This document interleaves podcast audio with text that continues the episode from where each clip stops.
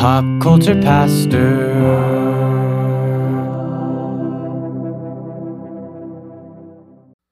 Well, I brought the Comic-Con up for a reason.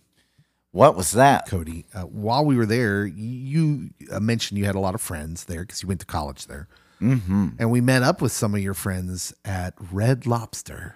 We did. Red Lobster is weird because that was one of those things when I was a kid where I don't know if anything could touch the exquisite extravagance of the Red Lobster in my mind. For me, that was for rich people and rich people only. They have lobsters in a tank. I don't want one, but it was amazing. So growing up for me, my parents always said, A, it's too expensive. B, it's fish and only your dad likes fish. And C, it's expensive. And so we never went as a kid, when I was a kid. So did Red Lobster used to be classier then? Did it used to be more expensive than all the other restaurants? Because now I would just say it's just another restaurant. Well, so I will say that their dishes are probably mid-range in the chain restaurant game. Might not be the most expensive chain restaurant, but it's still a little pricier than your basic ones. I mean, like, okay, so I was thinking of this question.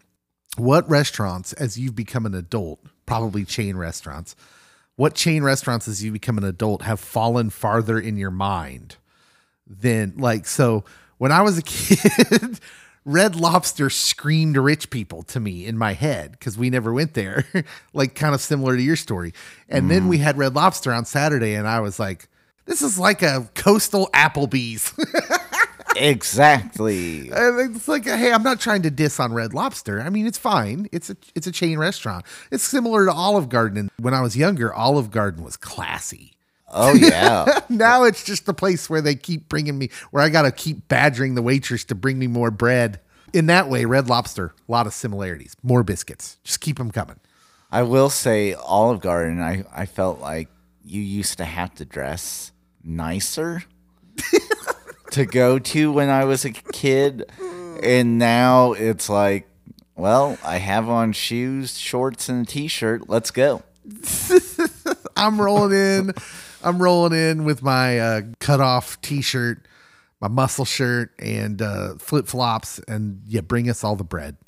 Yeah, that's what I think of Olive Garden now. But you got to really stay on them. Is that a good business model? Is it a good business model just to like offer people free bottomless bread? Well, I mean, Logan's and Texas Roadhouse do it as well. Yeah, must be something. I was trying to think of that too, because bringing out a lot of bread, I mean, everyone still orders an entree. What's the point of that? Is that just to get people there? Is that like something someone looks forward to? Because then half the people that you go with, they don't even eat their meal, right? Oh, I ate too much bread. So I think that they do the bread thing to make up for subpar food. That people are like, whoa, this bread's phenomenal. And then like every other dish, it's like, this was okay. Yeah, Red Lobster, like if I'm being fair, I would rather go to Olive Garden. I think Olive Garden's like overall, the quality's a little bit better. Because Red Lobster, this is kind of why I brought this up too. I imagined Red Lobster as a kid for whatever reason being this like classy place. And when you went there, you got like kind of this exquisitely made food, which isn't the case, as I called it, a coastal Applebee's now. and I find the quality to be kind of on that level. Again, no offense, Red Lobster, if anyone from corporate's listening. We had a fine time, and I wasn't expecting it to be. That's what I'm trying to say, is the level it was in my mind when I was a kid to what it is now. So for comparison's sake, I had the Red Lobster at past the Grey Poupon level. That's where it was in my mind, and now it's just another restaurant. Pardon me. Will you pass me the ketchup? Yeah, that's what I want. All the ketchup for my steak, please, here at the Red Lobster. Thank you. Don't step on my flip-flops. This is a wild story, Cody. I love wild stories. And it comes from our neighbors to the south, Oklahoma. Oh. An Oklahoma noodler was arrested. Do you know what a noodler is? Oh, yeah. Not the kind of... there's two different kinds of noodlers. Oh. Okay, right? Which one were you thinking of? I'm thinking of the people that catch catfish by their hands. Yeah, okay. There's that noodler, which is the one this story is referencing. People that go out and try to catch fish with their hands, which is great. That's kind of I always think that's like you're tapping into some old human things there that are just maybe instinctual. I don't know. I wouldn't do it. I couldn't do it. I'd look like an idiot. And then when I think of noodling, I think of the people who dance in the front row at concerts with, they kind of move their hands in wave motions over their head. That's also noodling to me. I have never heard anyone refer to it as noodling. Oh, yeah. And so now I will forever know. Yeah. I've always referred to that as noodling. Usually it's like their number one fans, whatever band you're going to see, and they're out there in the front and they're just noodling away with their hands, doing these wavy motions above their head. Fish. Sometimes they do that while they're spinning around. But that's not the kind of noodling we're talking about. This guy was a fishing noodler. Mm.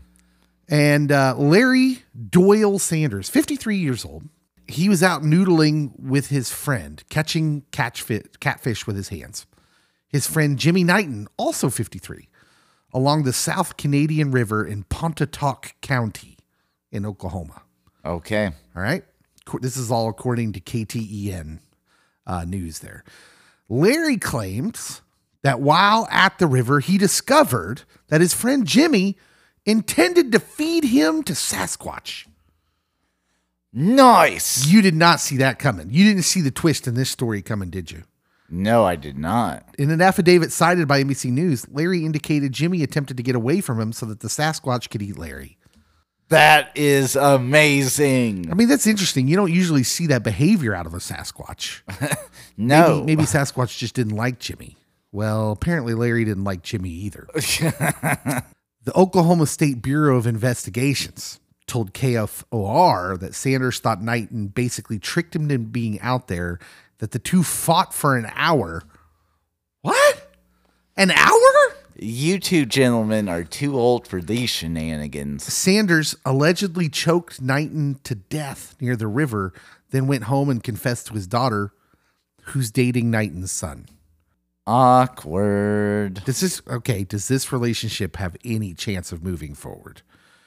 Like, think about, like, you're dating someone who you want to marry, and your dad kills their dad because your dad says that their dad hired a Sasquatch to kill and eat them.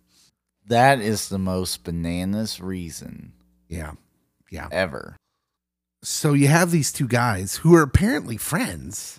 You just don't noodle with random strangers or enemies. Yeah, noodling, catching fish with your hands seems intimate. It is, and also if the catfish is big and it's in a tight space, it can pull you down. Mm. And I remember watching River Monsters, and the guy, Jeremy Wade, went to Oklahoma to go noodling, and there was this big dude. And he was like, I nearly died noodling. And so now I never noodle alone. That's crazy. I had no idea. I would never want to touch a catfish.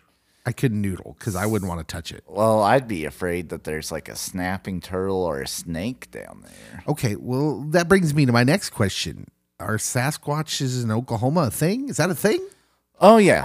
So as someone that has watched the hit show Finding Bigfoot, see, this is why I ask you, because you watch all these weird, possibly fictional wildlife documentaries. Bobo did say that in Oklahoma, these woods are squatchy. So, squatchy. But there's been sightings. There's sightings in almost every state, but Oklahoma, within a particular region of the state, did have an way elevated amount. So is there a part of Oklahoma that has a lot of trees? Well, or is that I just assume that's where Sasquatch lived. There's parts that have more trees than other parts, clearly, because part of Oklahoma is like a desert. But then also the Ozarks kind of die off in Oklahoma. Like, okay, yeah, extreme region. Eastern Oklahoma. Mm-hmm. Yeah. I assume that they're somewhere around there. I don't know. Okay, serious question. Let's be real serious. Okay. Sasquatch, Bigfoot. Do you think it's real? Do you think there's some out there? So I'm going to spoil it for you. Oh, okay. Spoil away. A teacher that I knew that was in the military. Mm-hmm. He was on a base in Nevada. All right. And something had crossed one of their invisible sensors. Mm-hmm. And so their base went on lockdown, and he had to go out with a couple of other people to go investigate what it was. And before they even got there, a satellite picked up that it was a cow that had gotten loose from an adjacent farm. Mm-hmm. At that point, he's like, if Bigfoot was real, we would have already found it. Okay. Like, real easily. So, no. Because of the technology we have, yeah. He's saying with, like, invisible sensors, they have the wildlife cameras that activate with movement. He said we would have seen legit. And the government literally would have it on satellite cameras. Like, literally could see it from space. Well, then this guy killed his friend for nothing. I assume he did. Well, Sheriff John Christian told K10 that his, quote, his statement was that Mr. Knighton had summoned him to come and kill him. And that's why he had to kill Mr. Knighton. And then he concludes this statement with saying he appeared to be under the influence of something. No. Yeah. No. Substances or... kids. Drugs are bad. Yeah, same way. Slash, you cannot summon Bigfoot. So now not only has human life been lost, but now Cody has completely wrecked our hope that Sasquatch was real. That's what I'm here for. All in all, this has been kind of a downer segment, Cody. When you started that story, in my heart, I really believed this was going to end with him finding proof that there was Bigfoot. No. Mm-mm. Man, I don't know. I'm really sad now.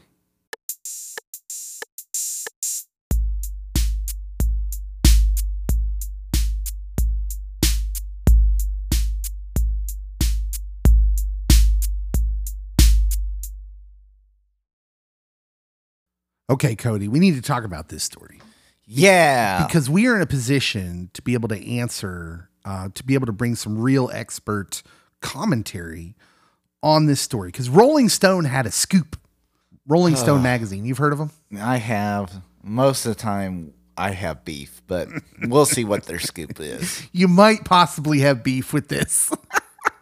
They had an interesting scoop about the Liberty Council's Peggy Nienaber claiming that she prays with Supreme Court justices. Right? Okay. The article claims that there's a conflict of interest since the Liberty Council brings lawsuits before the Supreme Court. Okay. So basically, the implication here is that this woman who brings cases to the Supreme Court, like, represents a certain side of the case, has some sort of relationship enough with the judges where they will pray before these, I guess these, what do you call a court? Procedure. A proceeding. Proceeding, yeah. Or hearing. So they're saying that there's a conflict of interest, that either she is getting preferential favor and treatment from the Supreme Court, or that... she isn't doing her job to the full extent because she is buddies with the Supreme Court. Well, that's apparently what they're alleging. Now, for their part, Liberty Council founder Matt Staver denies that any prayers with Supreme Court justices have occurred, and couldn't explain why she said what she said. Which, okay, I don't really care. About all of that. Like, to me, that sounds like, why do, football teams pray together after football games? I was going to say, this sounds like sporting events where literally you'll see opposite or players from opposite teams join together and pray either before or after or both. Yeah, at bigger gatherings where there's a meal, we all pray together before we eat. It doesn't mean that we're getting along with everyone at the time. Yes. Like, you just have to understand when we think. If you're not religious, you may not understand when prayer happens, which is supposed to be all the time. It doesn't mean that when we're praying that we're even praying from a position of being on the same side. There are several denominational factions that don't get along at all, and preconceived notions about this group versus that group within Christendom. I mean, there are so many things that are dividing lines that if you told me she prayed, and I'd be like, well, it doesn't have a bearing at all. Yeah, it wouldn't. This sounds like the beginning of a joke, but if I said, an evangelical, a Mormon, and a Jehovah's Witness walk into a building to argue, but then they prayed together, that wouldn't be weird to me at all. No, that would be like, well, okay, sure they did. Yeah, that makes sense. Mm-hmm. So I feel like the writer of this Rolling Stone article, first of all, just doesn't understand what prayer is. And that is going to become really evident. So basically, what we have here is the Rolling Stone is trying to out what they say is preferential treatment because of a claim made by someone on the Liberty Council who brings lawsuits before the Supreme Court. And you can probably come to the conclusion that the what they're representing is conservative interests. Correct? I would presume with Liberty Council. Yeah. Basically, one of the people on the Liberty Council said that, we pray together sometimes before these proceedings, which again, someone who prays and is in and has of the faith and is in a church, this is not abnormal. No. And it's not a sign of like any sort of collusion. Like I said, opposing football teams will beat their heads in for, 60 minutes and then pray together. And sometimes they pray together before, sometimes they pray together after. I've been at church board meetings where it began with prayer and then it got ugly. Yeah. So there's a fundamental misunderstanding of what prayer is, even off the bat. And if that's not clear to you before, it's certainly going to be clear to you now, because in this article, the Rolling Stone says this, quote, "Prayer is a powerful communication tool in the evangelical tradition." All right. Okay. You're right. Communication between you and God. But I don't think that's where they're going. Okay. It goes on. "The speaker assumes the mantle of the divine." I'm sorry, what? No. Wait, what? I mean, you could say they act as... I'm never praying again in public. as a go-between. Someone that intercedes. That I would be like, okay, we can have a conversation around that thought. But as someone that intercedes on behalf of the group and God, but to say they take on the mantle of the divine. Yeah, and they're going to double down on the weirdness. So, "Prayer's a powerful communication tool in the evangelical tradition. The speaker assumes the mantle of the divine, and to disagree with an offered prayer is akin to sin." I don't even know what they're talking about. What in the world are you saying? I'm dumbfounded by this. I know the cool thing is to broadly generalize. And so I know there's a bunch of different versions of evangelicalism out there. Like, I'm not going to say we're all the same, but I'm pretty sure y'all just made that up. Come on, Rolling Stone magazine. Like, that doesn't make sense. Like, I want to know who their source was for that. Yeah, I don't know. I don't know.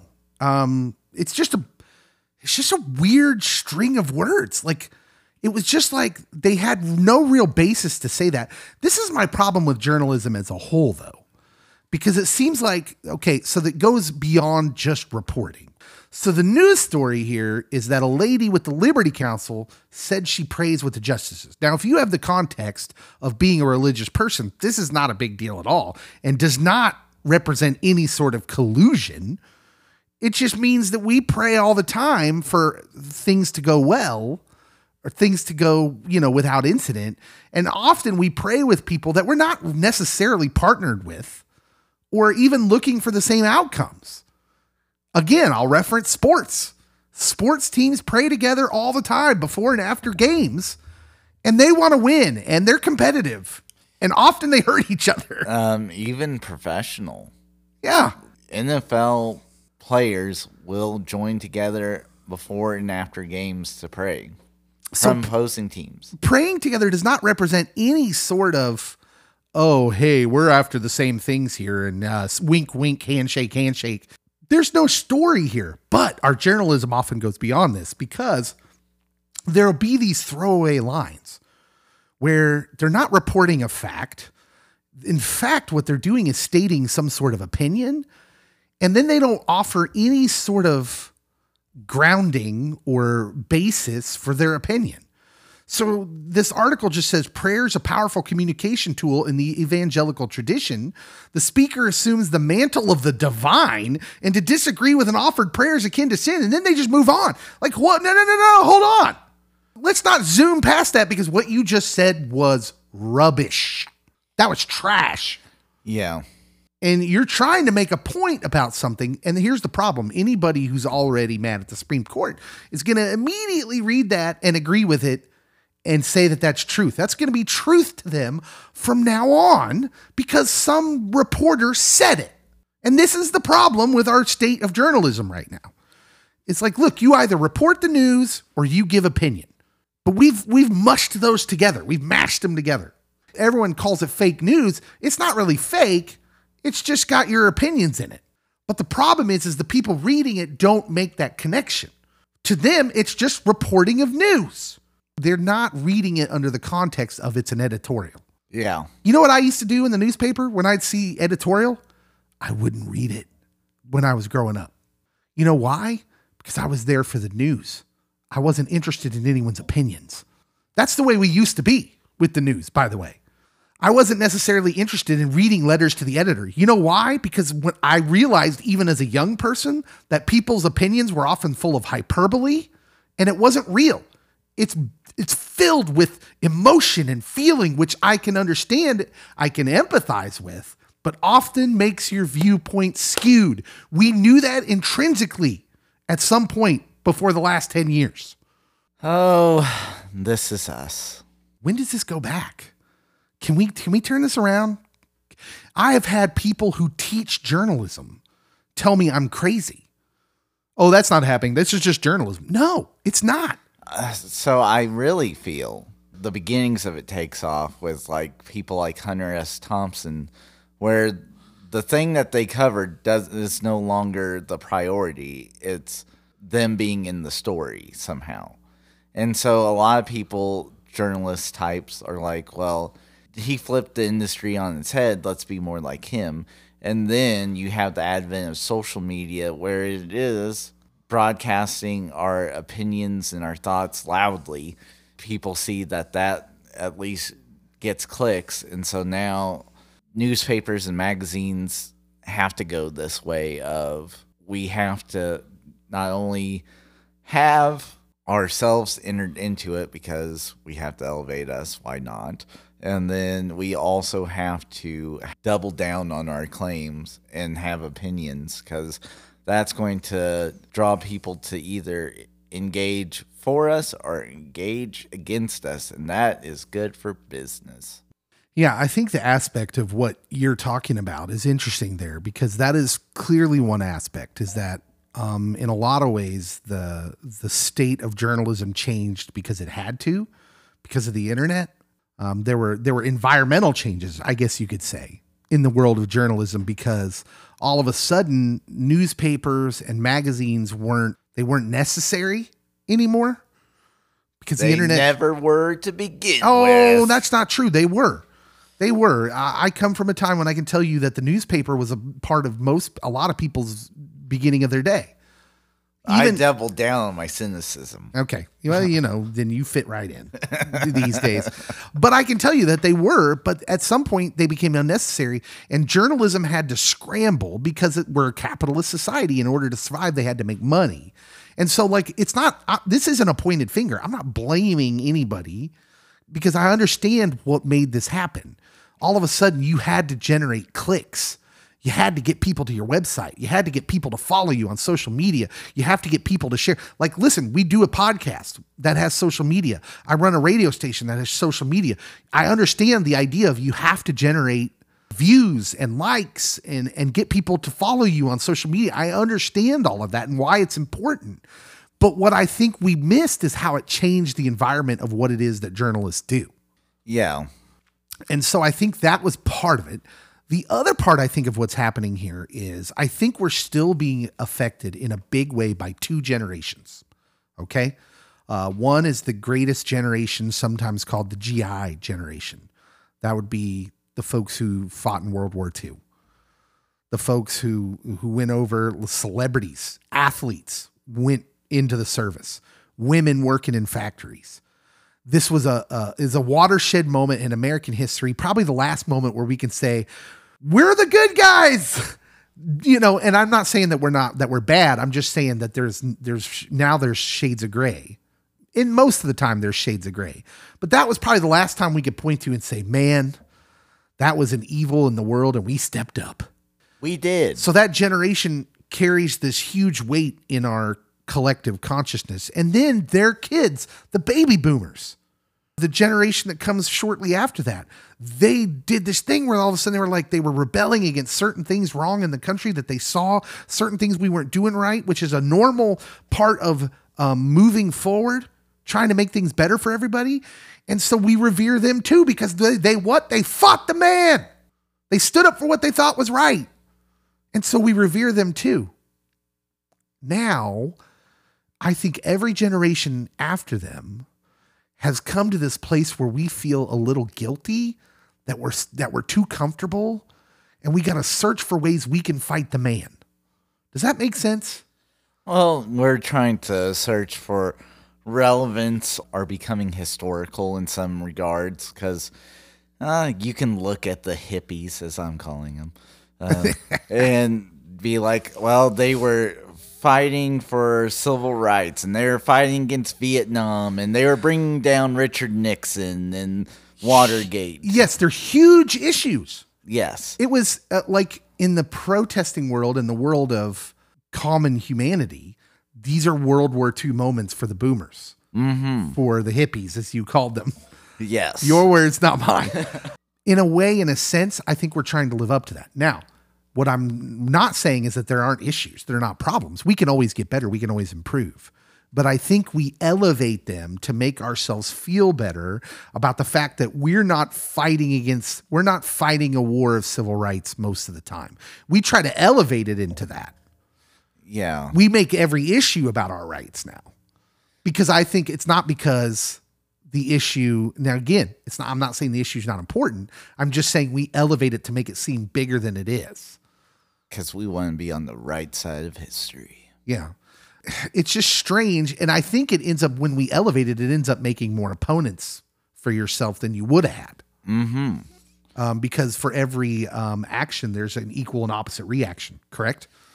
That's a scientific law. That is. And it appears to be true even in the real world. Even in sociological kind of things. And I think we're seeing that. And all of that has led to this place in journalism where I think there's sensationalism, and there's sensationalism and maximizing of things. We have to make it seem bigger than it actually is. And that's a problem when you're trying to fool people into thinking, you know, like the world's going to end in 10 years because of global warming. I also wonder if within a movie I watched very recently in theaters over the past weekend, there's a scene where this guy who's the head over a large group of deities is like, yeah, I'm afraid, but fear is not good for us. So we're going to pretend that everything is fine and dandy. And for a while, I think that did happen in the United States. Mm-hmm. And so now we're having the complete opposite of that, where the sky is falling every time something little happens, and so we have disproportionate fear. Here's what we're learning about ourselves. We have no balance. No. We go to one extreme to the other extreme. We don't do this thing where we sit in the middle. In fact, if you try to sit in the middle, you'll get called a fence setter, a coward, all sorts of things. You are a part of the problem. That's my favorite. Yes. That's my favorite. If you don't believe what I believe, then you are the problem. What? Say what now? I was just over here minding my own business. How can I possibly be a part of the problem? Because you're being complacent within the problem, Dave. Yeah. I don't know about all that. Okay, Cody, this is either genius marketing or it's totally ridiculous. KFC is trying out a new type of chicken nugget in an effort to attract younger consumers. They're aiming it at Gen Z, they say. Ew. Why ew? They should be aiming at an older millennial. Well, my first thought was like, oh, is it free? Yeah. Bazinga. That was lower percentages of Gen Z have jobs than at the same ages that their previous generations did. And then when the ones that do work want $20 an hour minimum wage and stuff, they're the ones screaming the loudest. Anyways, it was a bad joke. And I told it. I own it. You went there. Starting Monday, KFC is offering Kentucky Fried Chicken Nuggets in restaurants in Charlotte, North Carolina for a limited time. They're trying it out in a few places. The nuggets are made with white meat and KFC's signature 11 herbs and spices, and they come in servings of 8, 12, or 36. Kick rocks, McDonald's. But also, did KFC not already have something like this? I'm failing to see why these are so different. I feel they had the popcorn chicken at one point. Yeah. So these are just a little bigger? It would be bigger and probably softer batter because I feel popcorn chicken's crunchy. Huh. They said, quote, we're targeting young customers like Gen Z and millennials. Yeah. Who are interested in boneless chicken options. I'm all here for boneless chicken options. I'm Gen X. Are we not interested in boneless chicken? No. I dig boneless chicken. You want that bone-in stuff. I do? This is all news to me. Quote, the earlier you can engage with a consumer, the more potential you have for building loyalty and building frequency over the course of more years.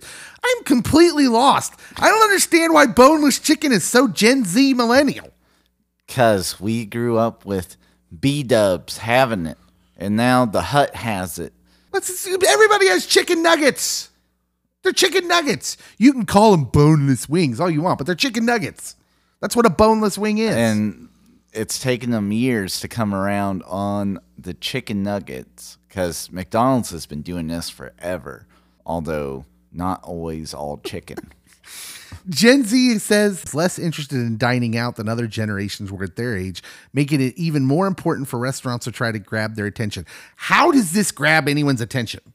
This is a story about KFC putting out chicken nuggets. It is unheard of, Dave. It's global news. Really. No, it's not news at all. I'm first of all, the only thing news here is I am gobsmacked to find out they didn't already have chicken nuggets. No, they had chicken strips though, which they used to have honey barbecue chicken strips that were amazing. I mean, granted, I would love all the KFC here. I miss some KFC. I like KFC, but come on. This is not news. This is news to me. I'm just so confused by this article about this KFC trying to win over Gen Z. That says this, among all consumer groups, competition in the fast food world is tight. And one way for brands to stand out is to test new items and make changes to menus whenever possible because it creates buzz. It doesn't even matter what the product is. So they're just pretending that chicken nuggets are new. And now everything Taco Bell has ever done makes sense to me. Because all this time I've been wondering, why does Taco Bell come up with great menu items that are good, that people like, and then take them off? They're always changing their menu. And I'm like, no, you found it. The stuff is good. Leave it alone. Because they're owned by the same company. This is so weird. I think this, among any other difference in the generations, this is the big one.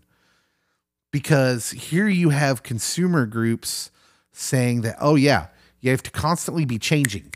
creating buzz. It creates a buzz, and that activates the FOMO, the fear of missing out. And this is all about, this is like Gen Z millennials are all about this. Meanwhile, Gen X is like, we fear change.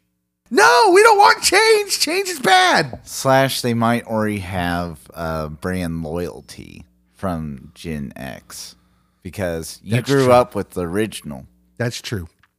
And I'm loyal. That's Gen X. There may not be a generation more loyal than Gen X, even against our better judgment. Even when we know we're being taken advantage of, we're like, I just can't quit you, Taco Bell. I just can't quit you. Even though we've been abused, you're changing your menu. You're two-timing us with Gen Z. You're trying to win Gen Z's hearts. My big complaint is, I think the corporation that owns KFC and Taco Bell's the Yum brand, which they also own Pepsi and Pizza Hut. Why does Pizza Hut stink so bad at making pizza? That's a good question. I don't know. If everything's weird now. I've said this before on our radio show that I feel like I was going to be a lot older when I started feeling like an old person, when I started looking around and like recognizing what's going on around me as foreign. Like, this is not the world I grew up in, the country I grew up in. And sometimes it's big things, and sometimes it's little things like this, like even how they market and the way that fast food places and restaurants operate, where they're just basically saying, oh, yeah, we just changed the menu to change the menu. There are certain items I feel that you should never get rid of. Don't just go changing the menu willy-nilly. Don't go breaking my heart. Okay, so you got a little older millennial in you. Yeah, I'm okay if you introduce new items, but let's not go ahead and just revamp the whole menu. I feel like I should say it again. Taco Bell, call me. Taco Bell Retro. I think it's a great idea. And I think Gen X and older millennials would flock to it. Well, we're the ones driving, so. I feel like we got skipped. I feel like, there was the greatest generation, and then the boomers wanted it all so badly, and then they've held on for so long. Boomers did, just clawed, like bleeding from their fingertips. They're holding on so hard. And then finally, it's about to be our moment. Gen X is about to have their time because we've just been waiting back in the weeds, unassuming. We're not like that. We're not power grabbers, We're just waiting. We're waiting for our turn, being patient, and then boom! Millennials and Gen Z just hop right over us. Like, when's going to be my time? Your time has come and gone. This is very disappointing. In the blink of an eye. I guess so. I think all these accounting and I think all these firms that gauge what people want are making a big mistake by overlooking Gen X.